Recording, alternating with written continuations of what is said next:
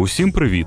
Мене звуть Євген Клімук, і це подкаст Української правди Життя бентежне.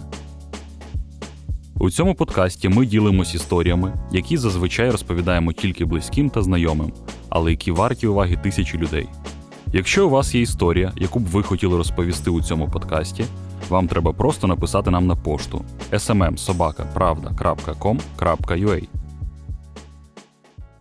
Є жахлива статистика, що кожна третя жінка зазнавала психологічного, фізичного чи сексуального насильства з боку свого партнера чи іншої особи. При цьому більшість жінок, що потерпають від насильства, не звертаються до поліції.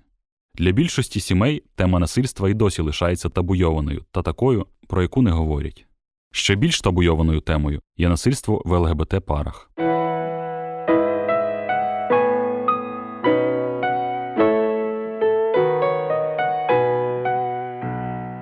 Герой сьогоднішнього епізоду Едвард Різ. Він небінарна людина або квір-персона. Едвард та інші небінарні люди не ідентифікують себе як чоловіки або жінки постійно та виключно, незалежно від приписаної статі. Досить довгий час Едвард знаходився у аб'юзивних стосунках, в стосунках, в яких він потерпав від фізичного, економічного та психологічного насильства з боку партнера. Едвард розповідає свою історію та дає поради, як ідентифікувати аб'юзивних партнерів і партнерок та вийти зі стосунків, що завдають шкоду.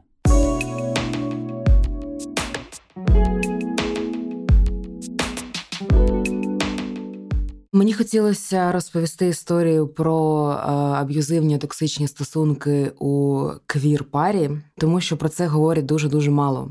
Власне, наскільки я знаю, окрім мене в Україні про це взагалі ніхто не говорить.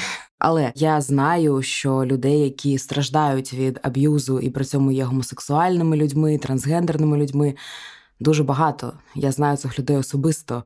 Але більшість з них бояться про це говорити в першу чергу через те, що вони бояться своїх аб'юзерів колишніх, якщо вони вже пішли з цих стосунків, і в другу чергу, тому що вони бояться осуду суспільства. Тому що є такий міф, досить дивний, що в стосунках гомосексуальних людей все завжди дуже дуже добре. Що ось насильство в сім'ї в парі може бути виключно чоловіка над жінкою, і цей міф дуже сильно розкручується. Ну просто тому, що не говорять про квір-пари взагалі.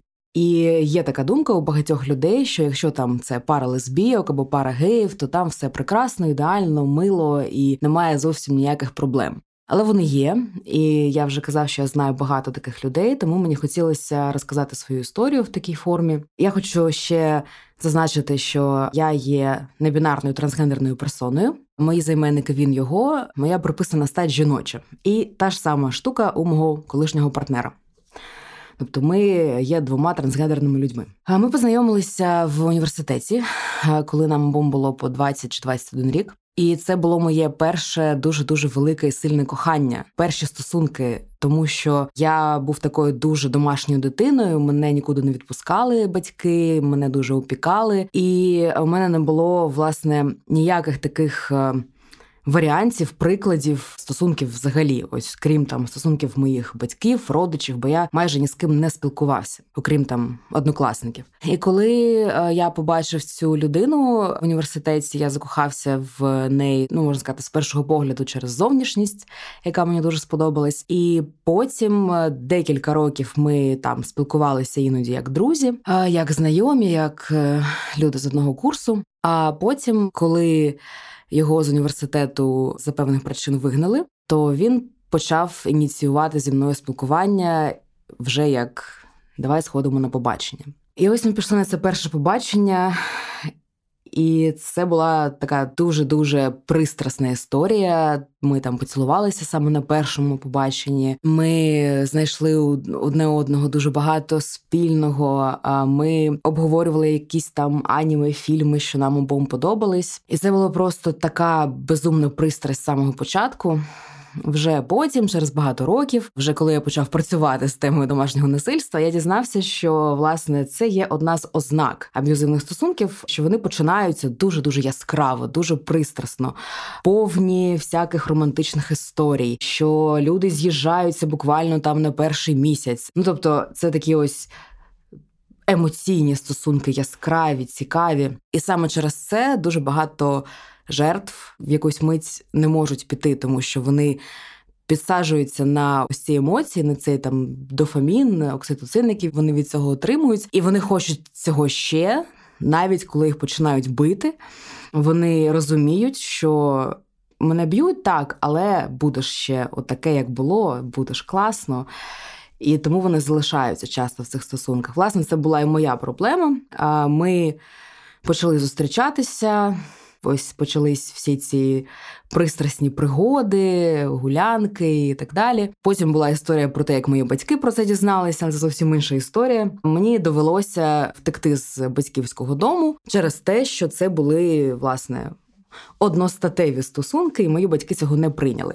Мої батьки дізналися, що моя подруга, яка до мене іноді приходила в гості, мені не подруга партнер, і для них це було шоком. Мої батьки були досить віруючими, в першу чергу, мама, і вони вважали, що це ненормально, що це збочення, що я їх зрадив. Що ж вони тепер скажуть родичам, друзям і так далі. І власне, після того як вони бачили нас разом, і здогадалися, і спитали у мене, як що правда. Я кажу: ну правда, куди діватися. Вони намагалися мене одразу в цей же день, в цей же вечір просто закрити вдома і не випускати з дому. Я втік, зустрівся з партнером. Вони нас наздогнали, почали е, бійку на вулиці. Мої батьки почали мене відбивати у нього. Це була реальна бійка двох дорослих, вже таких пенсійного віку людей з двома малолітками 20-літніми. Ну, коротше, ми здалися, тому що ну, типу, це дуже дивно битися з. Моїми батьками на вулиці, і батьки мене закрили, не, не випускали десь там з місяць, я вже не пам'ятаю точно, скільки це було. Відправляли мене до тітки жити, щоб мене не знайшли. Відправляли мене до екзорциста, до психіатра, який мав вилікувати мене від лесбійства. Психіатр, на щастя, виявився нормальним, і ми з ним просто поговорили декілька сеансів або один сеанс. Він розумів, що це не хвороба. Потім ми з мамою поїхали ставити свічки в кожній церкві Києва за те, щоб я вилікувався. Але згодом вони трошки е, вспокоїлись, і мені вдалося знайти контакт з моїм партнером там через електронну пошту, через подругу. І я дізнався, що е, мій партнер з нашою спільною подругою зняли квартиру і чекають, коли я зможу втікти з дому. І ось я, власне, втік з дому до них туди, до цієї хати. Хата була страшна, як смертний гріх, дешева. Е, ми не відомили, що там є привиди. Ми знали, що там померла чиясь бабуся, і ми там перші люди, які живуть, знімають цю квартиру однокімнатну в трьох. Там не було інтернета, там були двері на два балкони, у обох було розбите скло. От у нас такий гуляв вітер по хаті. І в першу ніч ми почули зищання якихось баночок зверху. Ну, типу, нам здавалося, що то бабуся ця нагадує про себе, яка там померла. Коротше, да, було весело. І ось ми жили в цій кімнаті. Власне, в наших стосунках вся ця жесть аб'юзивна і токсична, вона починалася з самого початку. Я вже потім, перечитуючи свої щоденники того часу, у мене були там електронні щоденники онлайн, типу Life Journal, я їх перечитував, я вже тоді розумів, що все було дуже погано з перших тижнів.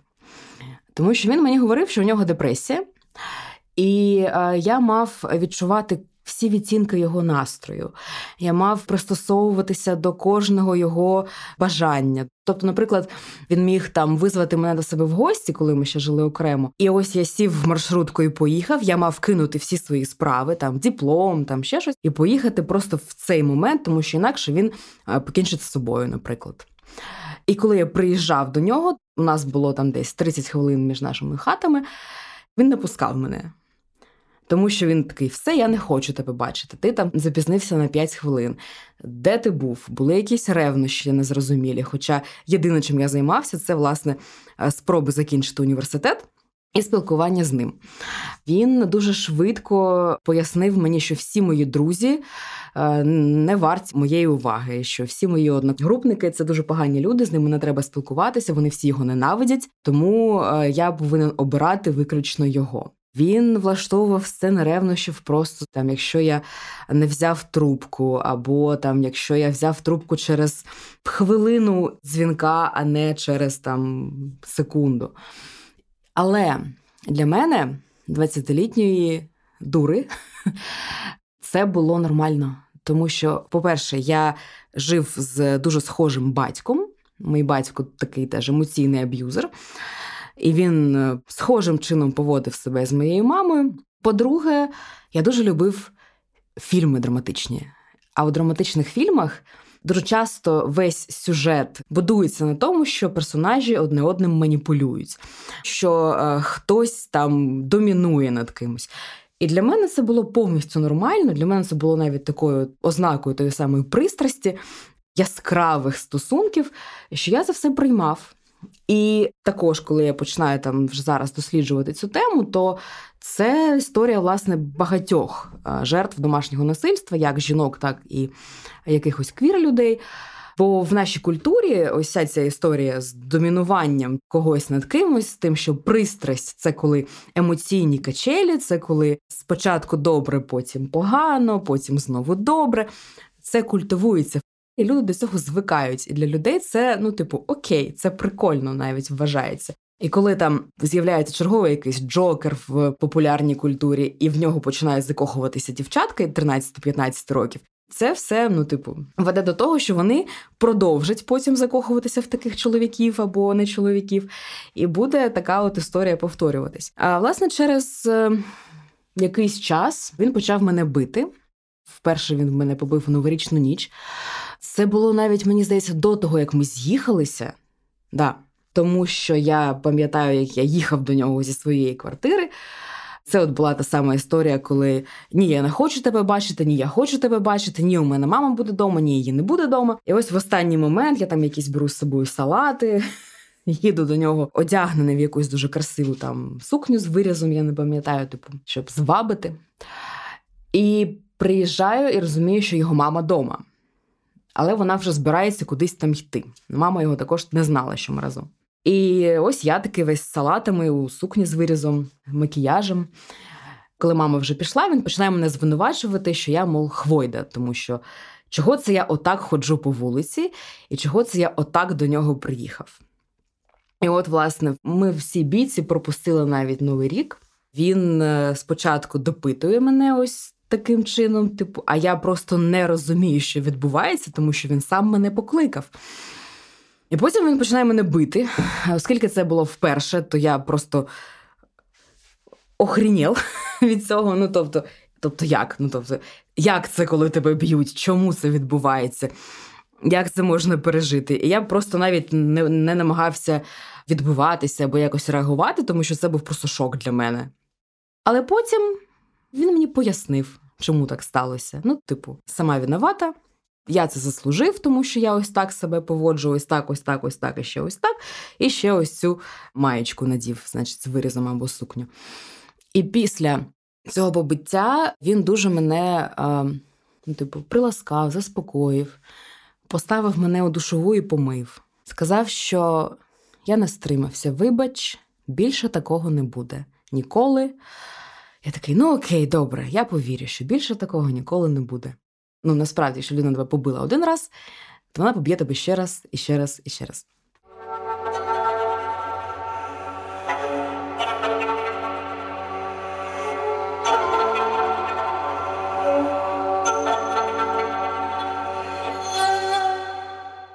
І потім, коли ми вже з'їхалися, коли у мене вже не було нікого крім нього, тобто у мене вже не було друзів, у мене вже не було родичів, тому що всі мої родичі ось так зі мною поступили, то він був моєю єдиною близькою людиною.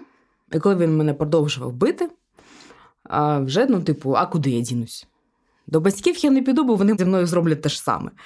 Там тітка моя також сказала мені, що типу, ти мені більше не племінниця, йди нахер.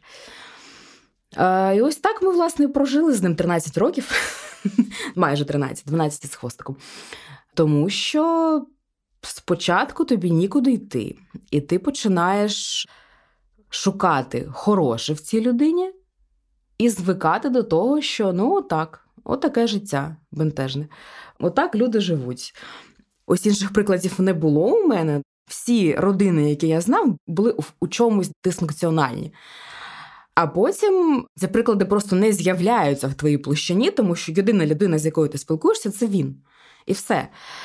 навіть е, якісь наші там спільні друзі, з якими ми там щось робили разом, гуляли, там пили і так далі. У нас з'являлися час від часу якісь компанії. Як тільки ці компанії або ці друзі чимось йому починали не подобатися, або е, як тільки ці компанії, ці люди починали проявляти більше уваги до мене, ніж до нього, ми моментально з ними рвали всі стосунки.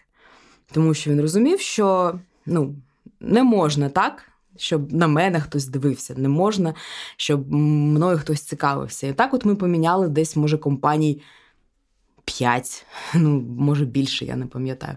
І потім стався момент, коли е, я почав працювати за двох. Тобто він е, продовжував бути в депресії, і в якийсь момент він мені сказав, що ну я не можу працювати, вибач. Ми працювали спочатку вдвох журналістами, бо ми закінчили журфак. Потім він там поругався з однією редакторкою і сказав: все, я не можу. Мій емоційний стан мені дорожчий, а ми живемо у зйомній квартирі. Там треба за нею платити, повертатися мені нікуди.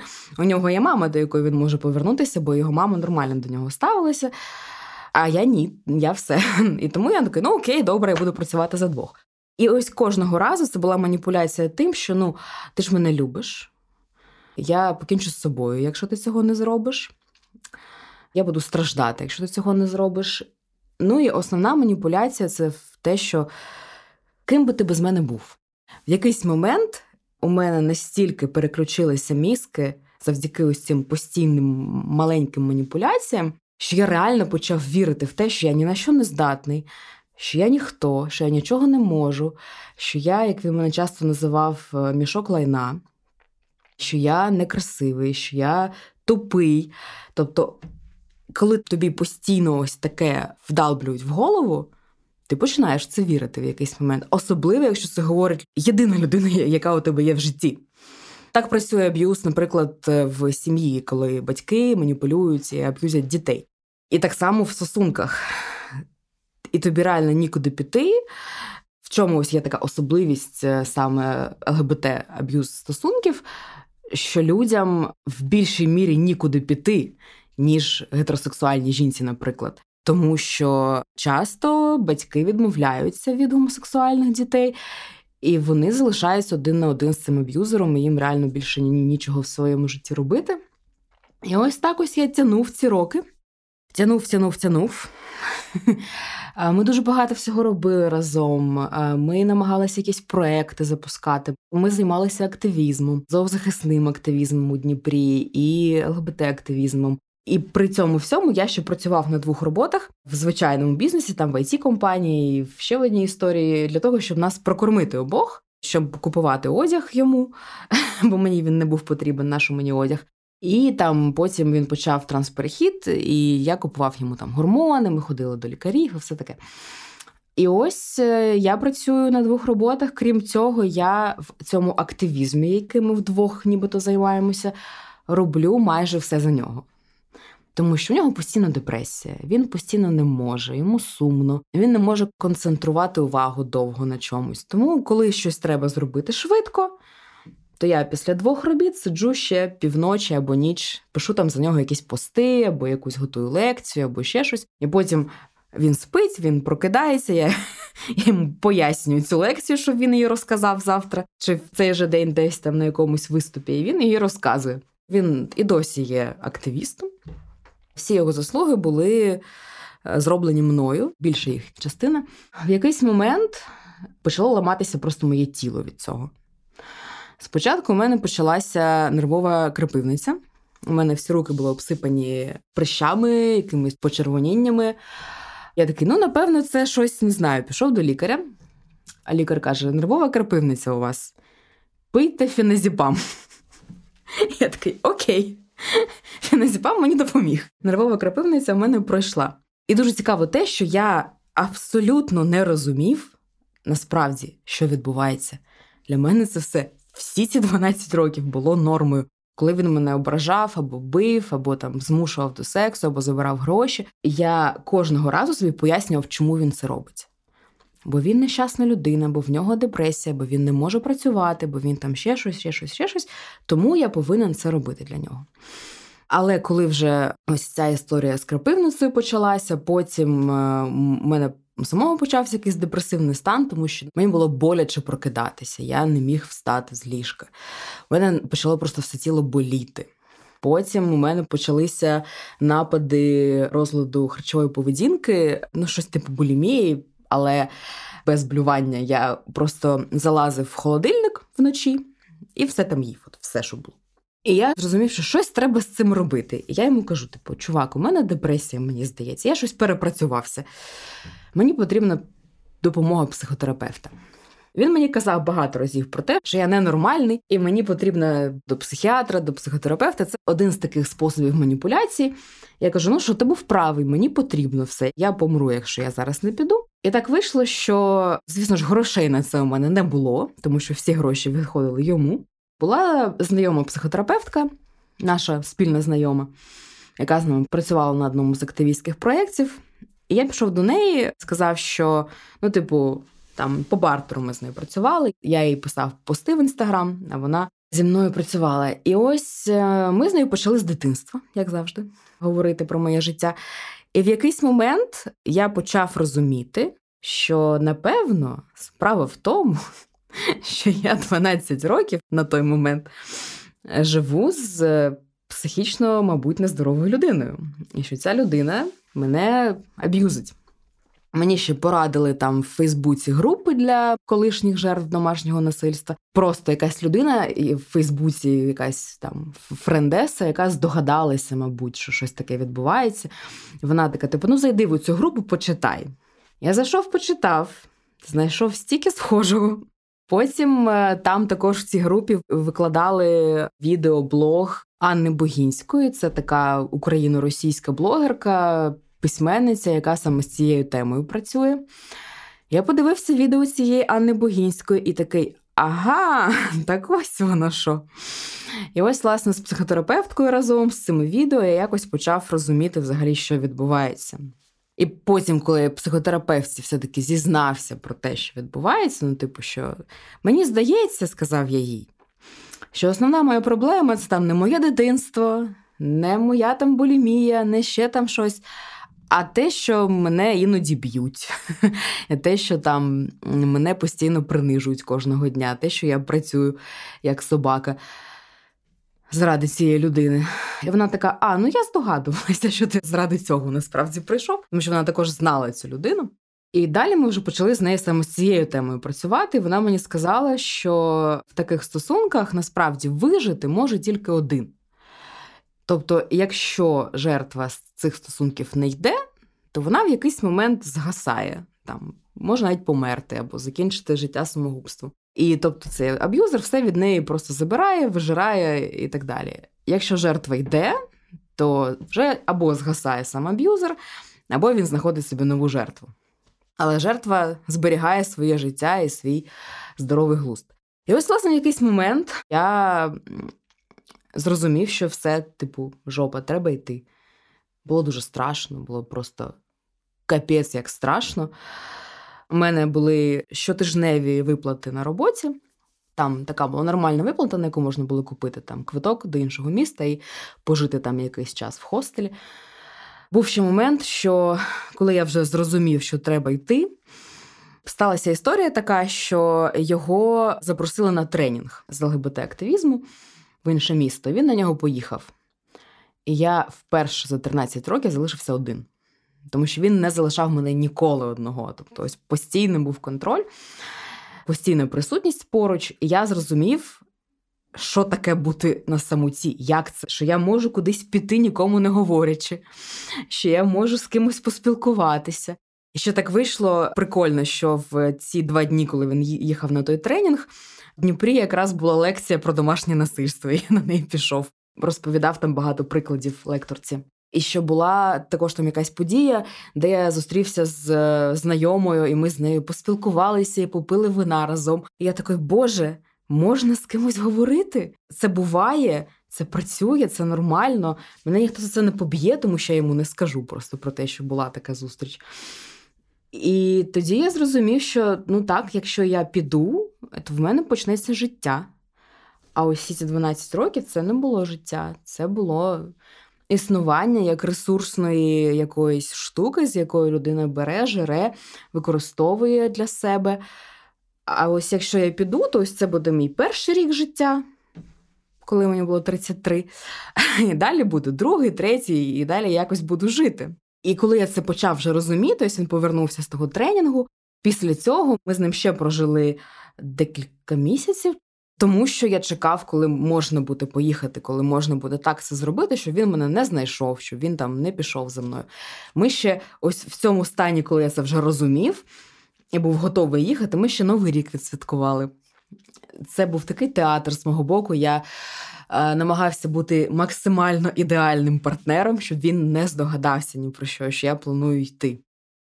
І ось е, коли вже я отримав ту виплату, щоб поїхати, я сказав, що моя мама потрапила у лікарню. Ми тоді з мамою вже трошки почали спілкуватися. Я сказав, що вона потрапила у лікарню, і батька не пускають, бо це жіноче крило, жіноча палата. І типу, мені треба їй допомогти там, посидіти з нею, бо в неї операція.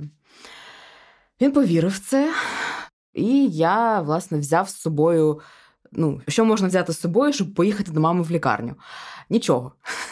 Я взяв з собою ноутбук, сказавши, що я там буду працювати, поки вона спить. Взяв з собою там светр, який був на мені, якусь там одну книжечку і ще щось. Ну, тобто, взагалі нічого. Взяв ті гроші, які мені прийшли на картку, і поїхав в Київ. Поїхав на вокзал, купив квиток, сказав батькам про це. Тобто я їм подзвонив. У мене там було до поїзда декілька годин. Вони мені дали там ще якісь гроші, мама дала якусь одягу свого там непотрібного, щоб в мене там було щось на перший час. Тато приїхав за мною і забрав мене до них додому. Ми там посиділи. І потім він мене відвіз на вокзал. І коли я ось ці там декілька годин, я ж типу мами в лікарні весь цей час, він мені почав дзвонити, писати, типу, що відбувається, чому ти не пишеш, чому ти не дзвониш, де ти? Я такий, я в лікарні, тут, коротше, там лікар, медсестра, я не можу з тобою говорити в цей час. Ну, тобто я намагався якось це грати, щоб він ну, не, не знаю, не поїхав за мною.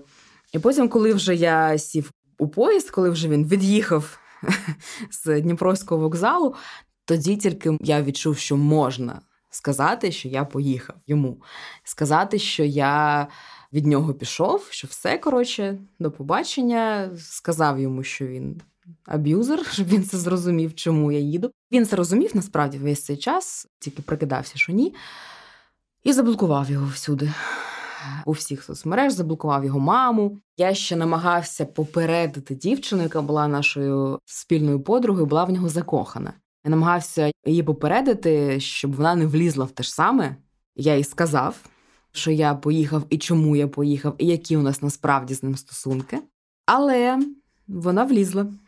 І потім ще не знаю, який час, але я знаю про те, що вони зустрічалися, і вона виконувала ті ж самі функції. Можливо, тому що вона трошки більш психологічно була зріла на той час, то вона там недовго просиділа. Але просиділа, може, рік чи десь так, тому було таке, да. Вона мені не повірила, вона потім почала його підтримувати і так далі. і так далі. Ну, це теж нормальна історія. Ну і власне, ось так, напевне, це кінець історії про ці стосунки. Потім ми декілька разів бачилися навіть в Києві. Він приїжджав на якісь івенти, але я дуже добре захищаюся саме тим, що я розповідаю про це багато. Що я відкрив його ім'я, і люди, які знають його, знають, що це про нього ці історії. Тому він, ну як сказати, не осмілиться ніколи мені нічого зробити. Але ми досі існуємо в одній площині. Іноді все ще випливають такі моменти, коли там спільні знайомі з'являються або ще щось. І люди заходять до мене на Фейсбук, де я іноді пишу про це вже як блогер. І такі, а ось який він насправді. Такий, Ну да, будьте обережні, будь ласка.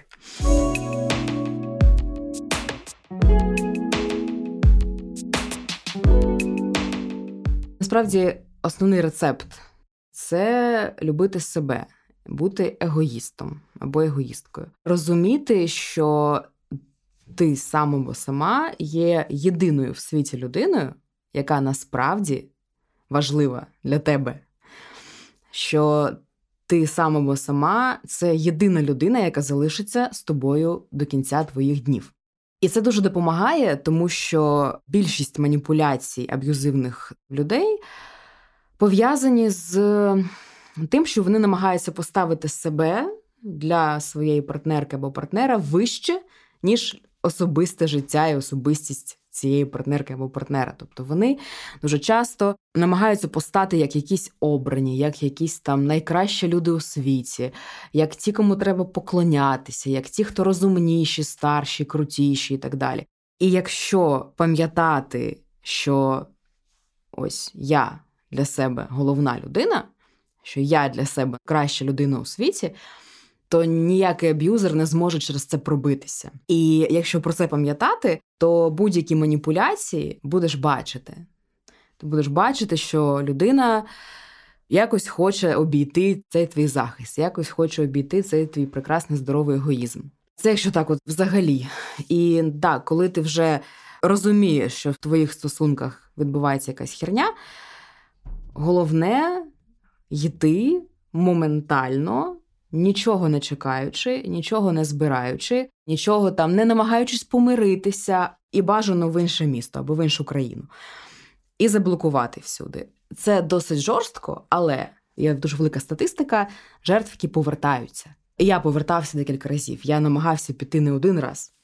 Коли ти залишаєш міст від насильника до себе, то по цьому мосту, як він може до тебе підійти, так і ти можеш повернутися з багатьох причин, тому що ти звик до цього або звикла, тому що тобі страшно в інше життя, тому що ти сидиш на мурашнику і, типу, в жопу кусають, але тепло, і так далі. Але якщо ці мости моментально обрізати, спалити, тобі просто нікуди буде повертатися, і ти будеш вимушена або вимушений жити своє нове життя без цієї людини. Важливо коли ти зрозумієш вже, що твої стосунки ненормальні, не залишатися в них, тому що тоді буде ще гірше. Це був подкаст Життя Бентежне, і сьогодні ми слухали сумну історію Едварда Різа про насильство в ЛГБТ-парах. Нагадую, що якщо у вас є історії, якими би ви хотіли поділитись, ви можете сміливо писати нам на пошту smmsobaka.pravda.com.ua ми вважаємо, що дуже важливо ділитися нашими особистими історіями з іншими людьми. Якщо вам цікаво почути інші історії на інші теми, тоді радимо підписатись на подкаст Життя Бентежне в Apple та Google Podcasts, на SoundCloud чи на інших платформах для прослуховування подкастів. Всі випуски ви також можете знайти на сайті Української правди. Якщо вам подобається цей подкаст, або ви вважаєте, що він може комусь допомогти, то ви також можете поставити йому оцінку у Apple Podcasts кинути посилання своїм друзям чи розповісти про нього у соцмережах. Ведучий та звукорежисер подкасту я, Євген Клімук, редактор та продюсер Федір Попадюк. Почуємось за два тижні.